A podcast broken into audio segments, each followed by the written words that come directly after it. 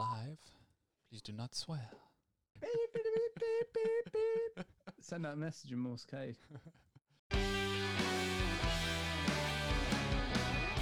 Hello and welcome to E-commerce Matters, brought to you by BlackCurve. We help e-commerce businesses make pricing decisions. Today's title is called Christmas Lockdown. Get your pricing sorted. I'm joined by Dr. Rob Horton, my normal sidekick in logical purity, mathematical purity, or putting the theory into practice. We'll go for one of those anyway. And uh, I'm Philip Huthwaite, the founder of BlackCurve. So without further ado, here we go. I don't think you can take the uh, the the responsibility for logical purity because one of our other members of staff already has. Uh, yeah, yeah, I was going to say it, and it's not really me. if if I'm brutally honest, I hadn't actually written enough notes, and I suddenly went, "Hang on, what am I? Uh, what am I gonna? What am I gonna call you this time?" So, this uh, so shall we go straight into prop time? Because I think let's let's Yeah, do yeah, that. yeah, let's do that. yeah. So, Rob, what have you bought to symbolise today's podcast title called "Christmas Lockdown"? Get your pricing sorted. What have you bought? Well, so for those uh, watching at home, they may recognise that I'm back where I was in the summer. And where is that, Rob? I'm back in Devon um, because we are going into lockdown again. So my other half and I have, we've escaped. And what I've got to symbol lockdown and into Christmas is my new cooking book, uh, which is what I'm going to spend my evenings and weekends doing now. I can't go out of the house very far. Do you want to describe the cookbook? Because obviously some Yeah, people yeah, are only listening it's, to this. It's Salt, Fat, Acid, Heat, and it's by Samin Nosrat, and she's she also did a Netflix series. Um, and it's not so much recipes, but it's principles. So it's kind of like how to level up as a chef, what things go well together, what makes great food. Um, so I've moved to Devon. I now have a much bigger kitchen than my flat in London. So I'm going to be cooking. So that's my uh, So you can spend even more money on cooking gadgets, basically, because you've got extra space to do it. Is that the is that the other? Oh, other? the really good thing is that actually my parents, because I'm at my parents, they've got most of them already. So though Ah. I did spend hundred quid on a casserole dish last week, which is now in my flat in London. But right. Is it Le Creuset? no, I can't afford that. You've got to get married to get that. Isn't that the rule? Uh, I'll quickly tell you uh, an anecdote about a Le dish. Um, my my father, who's also I work with him at BlackCurve actually. Uh, for those of you who don't know, he um, we went camping and he borrowed someone's Le dish. And as he was washing it up afterwards, like the big big casserole dish, um, we our, our particular tent when we were camping was on the edge of a cliff, and he was holding both of the um, uh, the handles, and there was a bit of water left in it after he washed it up, and he just and he went he went like he, he sort of moved his hands together to get rid of the water. And these things weigh an absolute ton Yeah, right? Yeah, yeah. and so I don't, he just he just let go of it and it flew off the side of the thing. Yeah I think um I think my mother wasn't best pleased because uh, she they obviously they did the honourable thing and said don't worry we'll we'll it was a friend's Le Creuset dish as well, which I probably should have mentioned. They said, "Don't worry, we'll pay for it," and then they said, "Yes, you will," because it was a wedding gift, and uh, so that was, I think, that was three hundred quid poorer. That was that was an expensive washing Who up. Takes Le Creuset pot? well, you haven't been, you haven't lived, you know. Uh, No, I when know, you I when know. you've got always on the first day, you always bring a dish that's pre-cooked from home, and there was like, and there was a ton of Ah. kids there, so you kind of you just Yeah, literally throw it into a dish and bring it. We're not we're not posh campers, don't worry. I don't want you to get the wrong idea. Yeah, I mean, take it. It does give the wrong signals. Yeah. so anyway, enough about that. You're gonna be um, you're gonna be cooking this lockdown. That's to symbolise Christmas lockdown, and you're you're gonna be a one man band supporting the economy. Well, actually, you're not because you just said you're not going to spend any more money on cooking stuff. So, uh, No, I will. What am I talking about? so you're going to solve the economic woes that people live in by uh, by spending money. Shall I show you my prop? yeah. Yeah, yeah, yeah. Okay, I've decided to go. Well, clearly, uh, Rob and I have more time on our hands to read, so mine's also a book. But I have actually read this book already, so it's not it's not a new book. And um, so it's Warren Buffett, The Snowball, and I actually read this years and years ago. I, I can't quite remember when this particular um, book was published. But the reason I've I've come up with this book is because uh, Warren Buffett has recently come out to say that retailers that discount during lockdown is going to be the death of them. Okay, so discounting during lockdown is not the way to survive, or not not the way for, for long term success, or or to put yourself in the best possible position to to springboard out of this situation. So so I've got a double relevance. I think uh, I think yours on that. better than mine. I like that. Um, We'll have to maybe put say next week we're not allowed books. Uh, that, well, otherwise, otherwise we're just going to be showing off our various book Yeah, well, collections I, over um, time. I, I have to admit that my uh, most of my props I could have got are either my flat in London or packed because we got here at quarter past midnight last night and then I've been straight into work. So I don't want to hear excuses for next yeah, no, uh, no, I'm prop, gonna be more prop edition. next week. You've, We'll get- just we'll told me more- that your parents have got more gadgets in the kitchen, so just steal one of those. Surely that's uh, that's the next. Yeah, that's true. I didn't think that. I'm a big fan of Warren Buffett, though. He, um, although he, interestingly, he completely missed the tech boom. Boom. So He did, but he's doing he's doing all right, I think. So we won't feel we won't feel too sorry for him. What do they call him? The Wizard of Omaha. Where's Yes. from? Yeah, yeah, Yeah. yeah, yeah, yeah. yeah. I I thought you were going to say the that. Wizard That's of Oz, and site. that's that's a different a different person entirely. uh, so so fantastic. So um, so today, Rob, where would you where would you like to start? So if you're a retailer and uh, you know you're you well, I mean, in the UK, the lockdown started today, right? Mhm. Uh, so we've we've gone from one lockdown, we had a bit of a rep- reprieve. We thought bricks and mortar stores were going to open. There was mumblings and grumblings that that actually bricks and mortar stores were going to stay open um, during subsequent lockdown, but actually they've they've closed all non-essential uh, Mhm. non-essential stores. So you know we've only really got you know your supermarkets really are the one the main ones that are that are pretty much staying open um, or any and or your DIY stores and things like that. So you know how how how where should retailers start from their pricing perspective to make sure that they don't you know they follow some of Warren I'm on first name terms with him uh, some some of Warren's uh, uh, advice uh, to, to support support to, to, to survive the economy. Um, I think it's probably worth looking at the place I'd start is looking at the last lockdown. Uh, if I'm completely honest, because the benefit of um, of this one is that we've done it before, um, and uh, you've had some time to cope and put procedures in place, and it should be recent enough, and you should have been expecting it. So, I think the place to start is what what were the takeaways, the key takeaways from the last lockdown? Where did people do well? Where did people do less well? And then kind of building on that for for me. So I think we spoke a lot about supply chain constraints, Mm. didn't we, last times? But I, I think we, we probably should have started a swear jar for, for the amount of times that we that we mentioned it. But certainly, um, you, you, even before we look at pricing as a the, uh, the actual physical pricing decisions, you you got to get your supply chain sorted, or at least get visibility of your supply chain to enable the subsequent decisions to take place. Um, because certainly, um, from the case studies that, that that I was involved in and saw, the the companies that had visibility of their supply chain and used solutions like BlackCurve to support them with the pricing decisions, it was all about enabling them to hold their nerve, to hold Mhm. that price point, especially if they had visibility that certain products, the supply chain was going to be constrained and you, it wasn't going to be restocked. So there's, you win no you win no prizes by selling out too cheaply.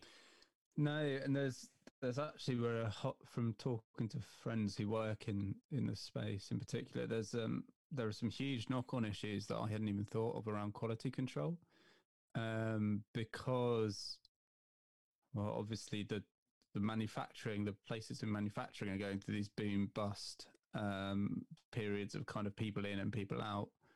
Um, what's trying to maintain an economy and keep it afloat. So quality has has taken a hit, I think, and then obviously that hits your, your stock levels because if you're well, ob- obviously because if you're if you're putting in if you think you've got an order coming in and it, you're having to, I don't know, a friend of mine works selling um, in fashion and they had issues with fabric quality and they've just had to ditch it. And then that has knock-on effects in terms of their sustainability goals as well. It's it's it's kind of this horrible vicious effect. And i think you're right that was the key takeaway is that actually manufacturing and distribution because they are high population density and then require on the borders being open. Um, so to come back to what you're saying, I think from a pricing perspective, you want to be and and back to Warren Buffett actually, you probably don't want to be discounting because you like the discounting implies you have volume to shift. Um, and for for people in the more FMCG space, like good, uh, like evergreen goods, I think is a better way of putting it. Um, that's not really that's unlikely. You're more likely to be squeezed on the supply than the, than the demand. In fact, I think. I mean, just anecdotally, uh, people are going to start shopping a lot again because they're bored and can't get out of the house. Um, so the yeah, the discounting hold your nerve. Don't discount, hold your nerve is probably smart, um, and probably don't follow your competitors if it looks like they're uh, if they're if they're tanking their prices. Hold your nerve. See see if you see a hit to your sales. If you do, then yeah, potentially go after them. But I think that would be the interesting differentiator because from the other side of it, on the front end, um, I'm a sore again. A lot of people really screwed up the um because and, and and completely understandably right there's so much going on. You don't know you're making you're, you're being forced to make decisions like do i keep the shops open?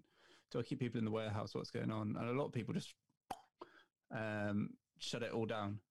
And that or, or at least went to a skeleton staff furloughed everyone. Furlough keeps coming back on actually.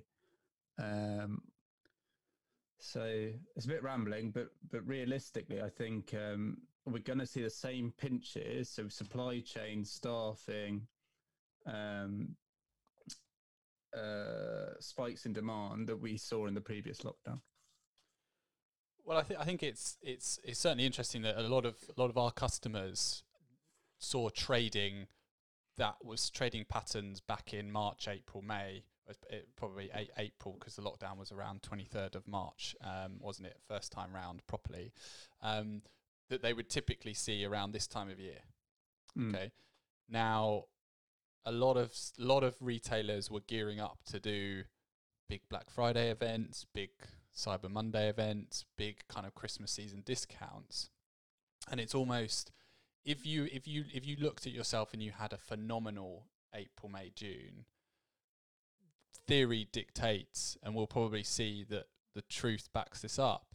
sorry, the actuals back this up. Is that you're more than likely to get that again because okay, fine, you might not necessarily see as many wacky purchases like I'm going to go and learn keyboard, so I'm going to drop 200 quid on a keyboard that I wouldn't have done that kind of yeah. previously. But I think you're still certainly going to see that type of behavior. So that that's why I, I, I contest that actually, just because I think you will. I mean, because I think people who didn't do that the first time are more likely to do that now.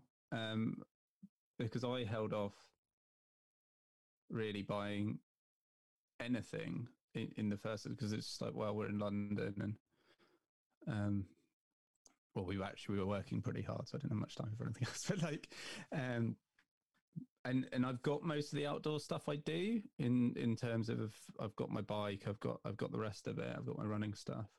But winter is I'm not specked out for winter for for things to do, right? Like it's like I was saying about the cooking book. So I probably will buy some cooking equipment, probably some better knives if I'm completely honest. We're down here, I'm a bit of a snob, but like um, it's, it's that kind of thing because it's a seasonality is going to play a huge role here. So the the stuff that people sure guitars, keyboards, musical instruments are unlikely to double up on, but things like things to do indoors rather than things to do outdoors yeah, I and think I, I, think I think where I was going with it was that if if you had a if you had a successful April May June, mm. it dictates that you're likely to have a similar yeah similar. Yeah. So so if you look at what pricing strategies you adopted, if if they supported your supported growth in your business over March, April, May, June, I wouldn't necessarily move too far away from that. And I I think you, and, and and to come back to i mean the, the the title of this is the snowball right? Okay. That's one of the reasons that you know big big changes is really hard to work out is it working or not? Smaller tweaks and incremental changes is a lot easier to work out if it's working. So so that's that's really kind of my focus of encouraging retailers to think about test and learn small incremental changes. If what worked last time you know you, the theory dictates that it's going to work this time so so adopt that um, rather than necessarily going about you know, last year I was going to do, or, or if you were geared up to do big Black Friday discounts, which I have a bone of contention about anyway, and you can reference all of our other literature that's come out of this time, maybe think, do I need to do that? And, and have a look at what, what happened last March and April. The thing I'd add to that, which often doesn't get talked about, is that um, we're going back into furlough till March. Not we, but as as the furlough schemes being pushed on. So the automation side of well, business processes in general, but pricing is, uh, something I'd be heavily investigating because resources are likely to be tight as it is. I know personally friends working in retail who who've had uh, whose whole teams are going on furlough, and it's just them running the running the ship. So the more things, not just pricing, but stock management or ad spend or whatever, the more things that you can automate, probably the better and probably the more robust you'll be. And this was a story that we saw uh, in the in the first lockdown from a retailer perspective, especially apparent in America, where I think there is a much wider divide between on online and and bricks and mortar. Um, in the the companies that had invested heavily in kind of, for want of a better, retail tech, um, whatever that be, succeeded because they were more efficient, they were more nimble, they were more forward thinking. Um, and the ones that were kind of based on older trading models couldn't pivot as fast and, and struggled. Um, but I think that's uh, that is a lesson I have sympathy for the first time, but not for the second time. I, I guess it. First sign it, of insanity is doing the same thing. Yeah, I was going to say, oh, fool me expecting... once, shame on you. Fool me twice, I won't get fooled again. but I mean, even uh, you know, I, we spoke about it, and last was it the last podcast was we were talking about Shopify, right? What's their mm. what's their tagline, or what do they believe in? You know, yeah, focus, focus, on brand, brand. automate yeah. everything else, right? And and and we are going to see certain sectors that that are are more more staff members are getting getting furloughed than than others and and and and it will be kind of subject to what's a nice to have and what's kind of a must have you know and and and, and it's probably in the nice to have category that that people are going to you know naturally you'd, you'd expect are going to suffer unless unless there's you know as as as we've spoken about uh, certain niche industries that suddenly get a boom because of a, a well, random boom because of lockdown. But i mean that's that's bang on. There's there's a fundamental shift in the market. Um I think about various so so like video games booming for fairly obvious reasons because people like myself played a lot when I was younger I'm now indoors all the time. And actually, that is something you can do lockdown. And so you scratch, scratch that itch. Conversely, I think what cameras obviously was one of the big uh, losers of the previous one because people are out, outdoors and um, I mean, probably even the iPhone sales are hit a bit because I, I know that they were under projections. I know you've got one. Wait. Uh, one, like, um, there are other models you, available. yeah, if you can't go out in the world and and this is probably a fairly UK or European centric thing, but if you can't go out in the world and show it off, you're unless someone in your a young child breaks your phone, you're. Uh, you're oh, but you're forgetting you're forgetting the big influencer market, which has had a massive like on everyone's going on. Everybody is still bragging, but they're bragging about different things, and so there is that. Yeah, yeah, yeah. But, but but my point, I completely, I don't think the market's going away at all. I just think it's shifting focus. Yeah, and to I, different. It's different not clear to me.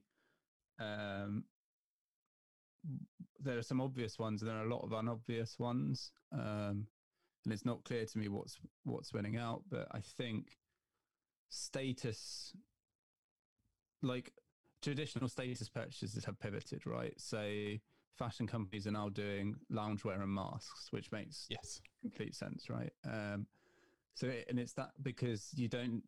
I imagine that evening evening wear sales are through the floor because who's going out, right? Um, I've got my lovely flowing black dress and I've got my dinner jacket on order. You know, what do you say? Yeah, what are you talking it's, about? It's you know? probably, honestly, a good time to buy.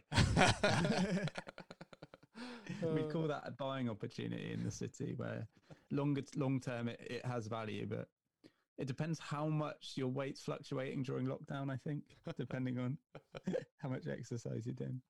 Uh, okay, so um, yeah, I mean, I think the the furloughing this time round, but but I, I feel that you know all the all the industry reports that I'm reading is that a lot of people are um, have already done that rebalance, uh, much of the rebalancing, you know, as part of the last exercise, and so a lot of the individuals that are going on to furlough this time are from the sectors like restaurants, gyms, those kind of sectors that have the Um, immediate lockdown. bricks Uh, and mortar Yeah, so that's what I mean. well, Anything, anything that's got yeah, yeah, anything that's bricks got a mortar physical presence, right? That, that's what I'm referring yeah. to. Whereas the other businesses that have been impacted have done that rebalancing.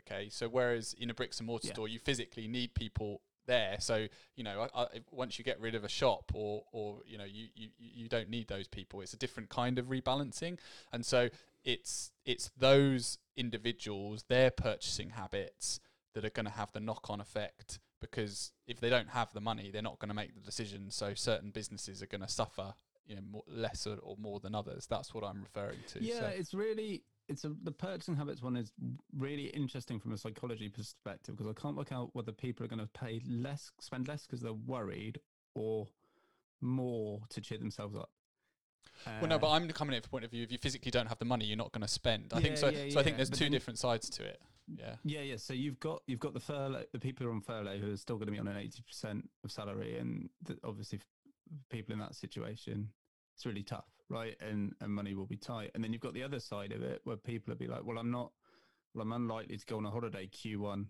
Q two that I'd normally go on. I don't know why I'm saying Q one, Q two. All right, let's just say next year or next um, You've been doing too many reports recently. Clearly. Uh, Oh, yeah, I've yes, I've been hanging out with the sales guys too much. Um, should I spend that money on? I mean, this is going to sound horrifically middle class, right? But do I go on a ski trip or do I just make my home a bit nicer, right? Like because, and if I'm, if it looks like we're going to have rolling lockdown for an extended period, then that kind of home improvement side of it or home life improvement suddenly has a much higher value than before. Well, I mean, without going too off topic, a lot of that money is going on to. Um, uh, I was reading the, uh, uh, the the well, I won't share what I was reading, but was, as in um, it was a lot of Well, the I'm suspicious. no, but a lot of that money is going on to actually a lot of individuals that have that disposable income and that demographic that would typically go Yeah. on like a ski holiday or equivalent, right? Um, is moving that money to be to do um, their own personal investments. So like AJ Bell, those kind of platforms have done phenomenal, are doing phenomenally well because people are now actually using.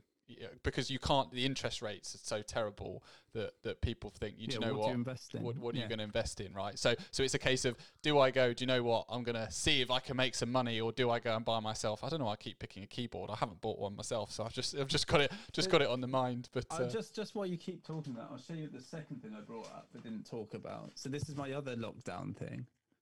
Uh, oh, so you are learning, or you Yeah, know, you know what you know already. Are you you uh No, I'm crap. Um, I think it's a technical. you're probably a grade six, aren't you, or something? No, no, not at all. So I got an app.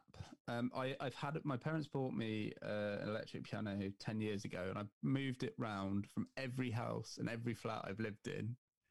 Um, my brother, for those that don't know, is a professional opera singer. So when I lived with him, it was super useful. So he used it for practicing lessons. And then lockdown, it was like, right, I'm finally, I'm going to put some hours in, and I've, I'm graduating off the app, which it's hilarious to watch if you're if you know anything about modern culture because I don't know and all the songs are pop songs and I don't know any of them. Like I literally like um I think bloody Pitbull or Kesha or, or, or something. And I'm just like bashing this out on the piano. So I've decided I'm going to get some proper music that I actually understand and know how the tune goes, so I can It's learn it. Für Elise and older, basically. That's what you're going for. So the, the, yeah, basically the, the last thing in the app is Für Elise, which I did learn years ago. There we go. I, I won't embarrass myself too further. Yeah, you so. bang on, mate. uh, I'm pretty sure that's the only song I, I can do on the piano. That and Rugrats, for those of you who know. Uh, right. That, now that is an old school. That, that. So if you don't know how is- old I am, you certainly can probably you do, do now, because there is a generation of people who, when you say the only thing I can play on the piano is Rugrats, know exactly what that means. I'm 21. Yeah. Right. So. Me too. uh, um, so uh, uh, yeah, so um, let's go back on topic because I feel we've gone Yeah. we've gone a bit a bit off. So I think there's a lot to consider. Um, if we come back to to other things that that retailers can consider, um, so we automation we've spoken about. Yeah, That's uh, that's that's a key thing. Um, when you are making your decisions, whether you're automating them or you're not automating them, we've spoken about supply visibility because that's a strong and one. Also, sorry, on, on that note, at the automation piece, it's not just about front end competitive pricing decisions. When you've got a really variable supply chain and stock prices, if, if you're drop shipping, uh, for example, uh, or you're in a market where you, you can switch suppliers uh, for a given product, being able to pass that cost price on automatically on the daily i- i- um, a huge benefit, and I think underrepresented in when people talk about this space because people think comp- competition, competition, competition, but they don't think about automating the fundamental business process, which is, oh, blimey, I've got another thousand cost price changes that I've got to do, and they're changing so rapidly at the minute, and this is taking up an hour of my day, three days a week, right? Like, And that in Um, itself can be costing you a huge amount of money, yeah. Because you know, if if if suddenly that product becomes high in demand and and the cost price has changed, Mm. you've lost. You might have lost even even if the you know you might have lost that opportunity to make to make uh, more. Yeah, the costs have gone up as you yeah, you, you Probably can, you expect it s- You to. can bleed margin, Yeah. really, really fast. and that that's irrelevant as you say of what what the competition is doing. So the only way you can do that when you have you know even if you have a, I mean even if you have ten products, you know you've you, you you've got to be you've If- got to be on yeah, it. if you to- if you have ten prod, if you have one product in an incredibly dynamic market, as in like it's changing daily, you should still automate it in my in my view because it's like if if the process is uh, some people we get a spreadsheet from our supplier and then I update Shopify, Magento, BigCommerce, wherever I hold my prices. That process is with something like what we do, super straightforward, super safe, and then you get a load of other add-on benefits for free. But really, you're taking a core business process that's an absolute pain and freeing up your time. So that those, if you cost those three hours at however much, that gives you a baseline of how much you're willing to pay to to take that out, right? Like because you're gaining that back. What about competitor pricing? I mean, we've you've you've you. I think a couple of minutes ago you mentioned competitors, so it's probably a good time good time to talk about it. So, how should retailers tackle their competitor pricing strategy during during a lockdown? Do they need to worry about them? I maybe somewhat controversially may say no. Um, and the reason for that is that you're more likely to end up in a race to the top. We spoke about this previously than a than a race to the bottom because everything is supply driven, not demand driven. Um, so if you were if you were to come to me and say, Rob, what what I'm really busy, I'm really tight on time. What should I do about pricing in a lockdown? I would say automate it, put in a competitor matching strategy, and then go and focus about making sure you can get enough supply, and shoring up the other parts of your business. Um, and that's super easy to do and super cheap. It costs you about, I don't know, 500 quid a month or something to automate that entire process, hook into your, um, I almost said CRM, but that's not what I mean. um, hook, hook, into, hook into Magento, Shopify, BigCommerce, whatever you use, WooCommerce, whatever platform you're on, hit an API or whatever, and then you're away, and then you don't actually have to worry about it. Especially if you've just put in business safeguards to make sure you're not going below the price you want, you're not going too nuts, um, and then you can do clever stuff if you've got the time. But I think one of the key themes of this period is that, especially going into a heavy, tr- what's traditionally a heavy trading period as well, it's just about how can you make it as easy as possible. How can I just make sure that's working, tick the box, quote unquote, forget about it, let it make make money for me, and then don't worry about it. Because I mean, uh, yeah, I, I absolutely. Um, I should I should have a kind of do do do do do do button, uh, shouldn't I? When uh, when somebody says something, uh, you know, it's not controversial, but uh, says something to take to take note.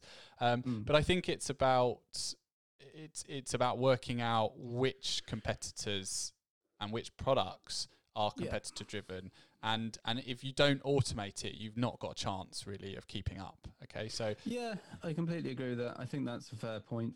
Um, I think to run a a very successful competitor strategy, you need to know that anyway. In that you should. Um, we've the the reason I was saying this controversial is a bit controversial for what a normal stance is, but um, we we've spoken at length about the dangers of competitor data. There's a lot of jank. Um, there's a lot of kind of quite not bad data, but like non-representative data. Maybe someone's got five units they're just trying to shift. Some weird eBay supplier or something.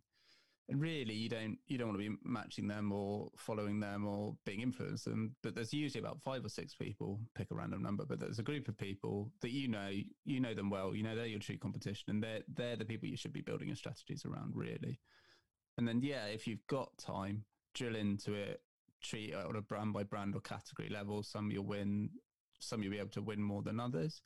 But if we're in a really tight for time, busy trading period, don't know what's going on, fi- find your core competitors, build a strategy around them, and automate it. Would be my my advice. because especially in more jittery times like lockdown, you know, you you've spoken about the kind of race to the race to the top, um, and the race to the bottom can happen just as much because you know Mm. retailers can be going bust and they've they're shifting Yeah, stock, so you don't you don't want to be matching them. Al- alternatively, also uh, cost price are fluctuating all the time, or a certain retailer might not have been able to secure product at a, at a at a certain price and they have to I don't know ship it in rapidly. There's all sorts of things that are happening that that, that they're making decisions, and you want to make sure that you're dis- you're only following where you have to, and you're not just blanketly following kind of kind of across the board. And that's why we haven't we haven't spoken about it, but that's why the whole uh, demand piece is is Mhm. critical because actually the demand for your products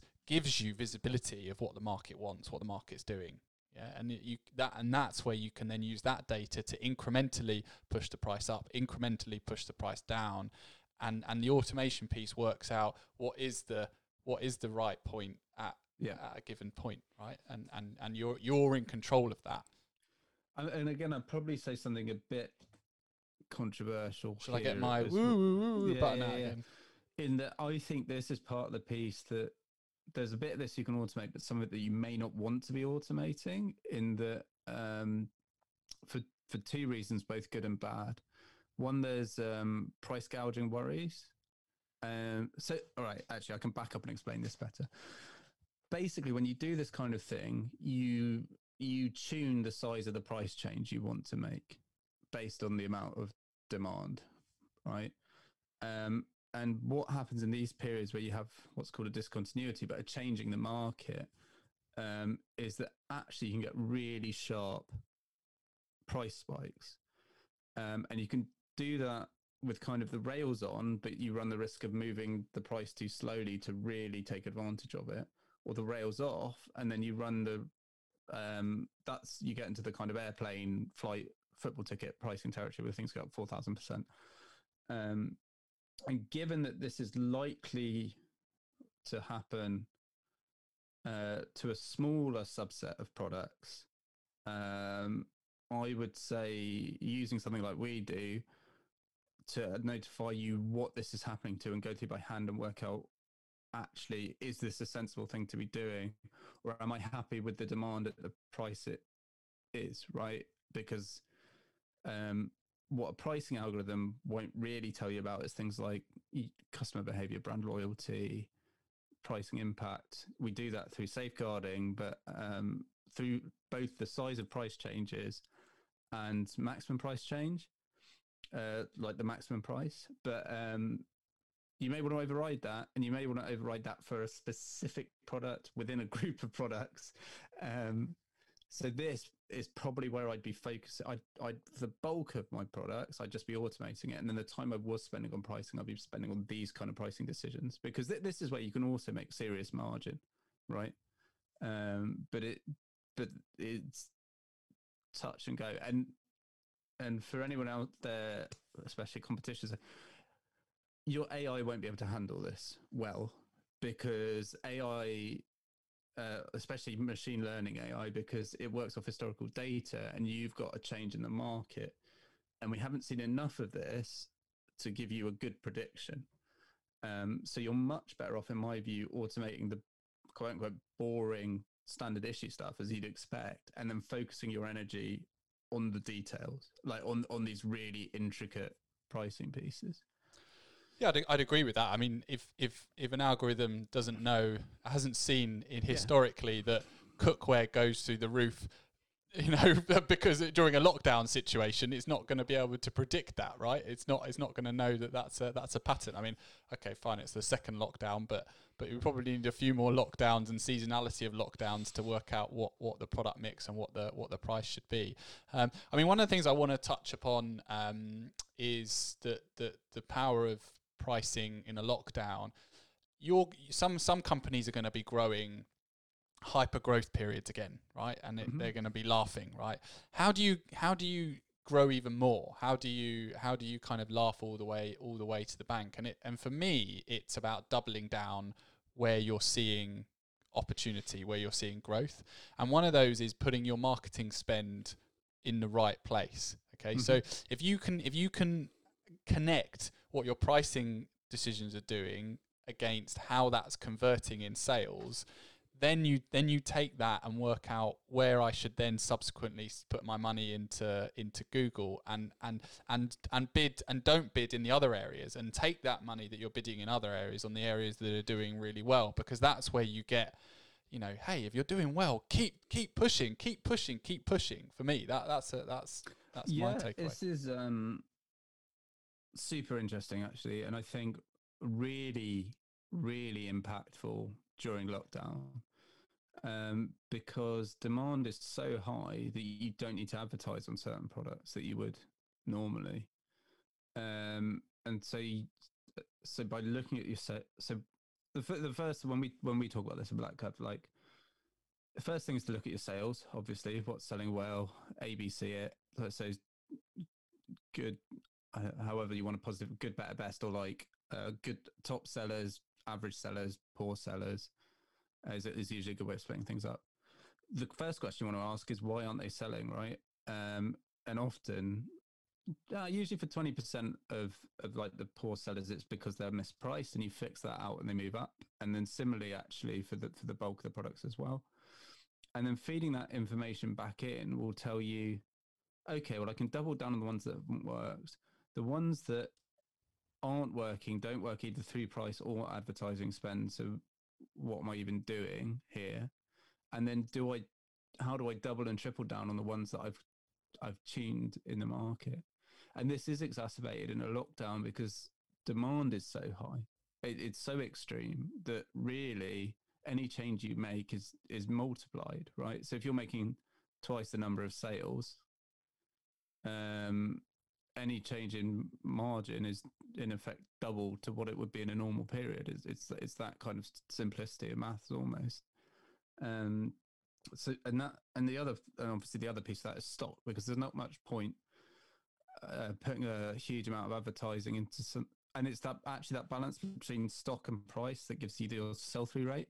Um, because it's it's that that you want to do it because you want to tune it so that your demand, you want to maximize your profitability through that period with all these levers so that you're selling the stock you can at the rate that maximizes the amount of profitability. And the two levers you have for that is the amount of advertising you put in and the price you're selling it at. Um, those are your two kind of, that's your two gas and, and brake pedals. Um, yeah, I think this, this one is, is fascinating actually because it, and it really comes back to kind of what makes a a really uh, well functioning digital business because it's not it, it comes back to the conversation we had with Manny about how do you get pricing like permeating into your business and helping you inform decisions out elsewhere. And I think that that's the core. And that and in these periods of crisis uh, or or high high change, high market turbulence, um, all this stuff is so important because it's all magnified. If you double your like I said, you double your sales, you double the impact of a decision. Um, so anything you can eke out is that that's right. So and if you're the I think the not the fallacy, but often people focus if they're in a growth stage, focus on product product mix rather than optimizing margin in in in those kind of periods. Um, and I don't understand. I never really understand why it's an either or. I think it is is is the other thing, right? Um, I, well, I, I do understand in a sense that if you're doing it by hand, it's an either or because you can focus the energy on one or the other. But um, one of those is much easier to automate than the other and will help snowball your growth. And even if it's not a direct contributor to your growth, it should maintain the market share, um, which is really, really what pricing is about, or, or help you maintain or dominate in the products that are already working, right? So you can take the process that you know works, automate that, kick that off, and then spend your time and energy looking for other products to kind of or other areas to target. Um, Make hay while the sun is shining, as they say. Yeah, exactly. Yeah, kind of. Um, so, should I call final orders? Is there anything else you'd like to touch upon, Rob? Any discussion points you'd like to like to go through? Not really. I mean, I, I, the the it's it's quite a broad one. This, I mean, it's it's bit in um, but I think uh, yeah, I th- I think we've covered it. We we've been through it before. I think is is is what I'd say, and I think that product mix will be different in terms of what's selling and what's not selling. But the overall, I'd be surprised if the overall business behaviors and winners and losers would, from an industry perspective, would that different. Um, especially in ecom, I think it's likely to be a an especially busy, busy period. but I, but I think the um, the the the companies that did well last lockdown, they're the ones that the companies that didn't react need to look what what needs to find out what did they do well if they're in similar mm-hmm. sectors right so if you i don't know i'm gonna i'm gonna stay with musical equipment for example because i've been for some reason decided to pick keyboards, right? You know, why has one musical retailer done better than another musical retailer in the mm-hmm. last lockdown? You know, when you've got a similar product mix, right? And more than likely it's because they've invested in things like automation, you know, and more than likely it's because, and we've seen it ourselves, more than likely it's because they've invested in dis- pricing decisions that are based on supply and demand. Yeah. Okay. So that that is that is critical, and that is not just solely for music. The companies that have done well, um, okay, there was a, there's there's a fair bit of luck that they've been in the the right markets that suddenly demand, you know, for for you couldn't have predicted it has gone through the roof because of the lockdown. But the ones that have capitalized, made hay while the sun is shining, is because they've invested in automation. Because during a lockdown period, they're less concerned about their competitors, more focused on making decisions based on supply, supply and demand, and are doing those incremental tweaks and constantly turning the handle. Right, um, they're the ones that there's the one that succeed, and I'm pretty sure that they're the ones that will will make hay again in winter. Who'd have thought? Yeah, because well, they're, they're, they're already they got a head start. I mean, th- this is this is the other bit in that, um, especially in the UK after the last lockdown, there's been a huge panic to kind of quote unquote get online, but um, but these digital actually what we do doesn't take that long. But, but if you're doing this company wide, that is a huge project and I mean, I know Shopify and BigCommerce and the rest of it has claimed to take companies online in a couple of weeks, but having known people that do the consultancy side of this and work work with pretty big retailers, it's it's it's months and months. well, it's one thing switching yeah. it on, and it's another thing with the change exactly, management right? piece yeah, and getting yeah, getting people trained in hearts and minds. So, Um, fantastic. Well, thank you very much, Rob. I, have I've, as we've looked through this uh, podcast and looking at you, it looks like you've got kind of the hand of God coming out to the to the left of you. Uh, I've got, Devon I've got, well, as. I got the sun. The, this just this mic arm is coming out of the sun. so, uh, so, so you must be, so must have been saying some some good stuff today. Um, so, thank you very much, everyone, for listening. We have been BlackCurve. This is our podcast, E-commerce Matters. We help e-commerce business businesses make pricing decisions. This podcast is available on all major podcasting platforms. We look forward to welcoming you next time. See you soon. Bye bye.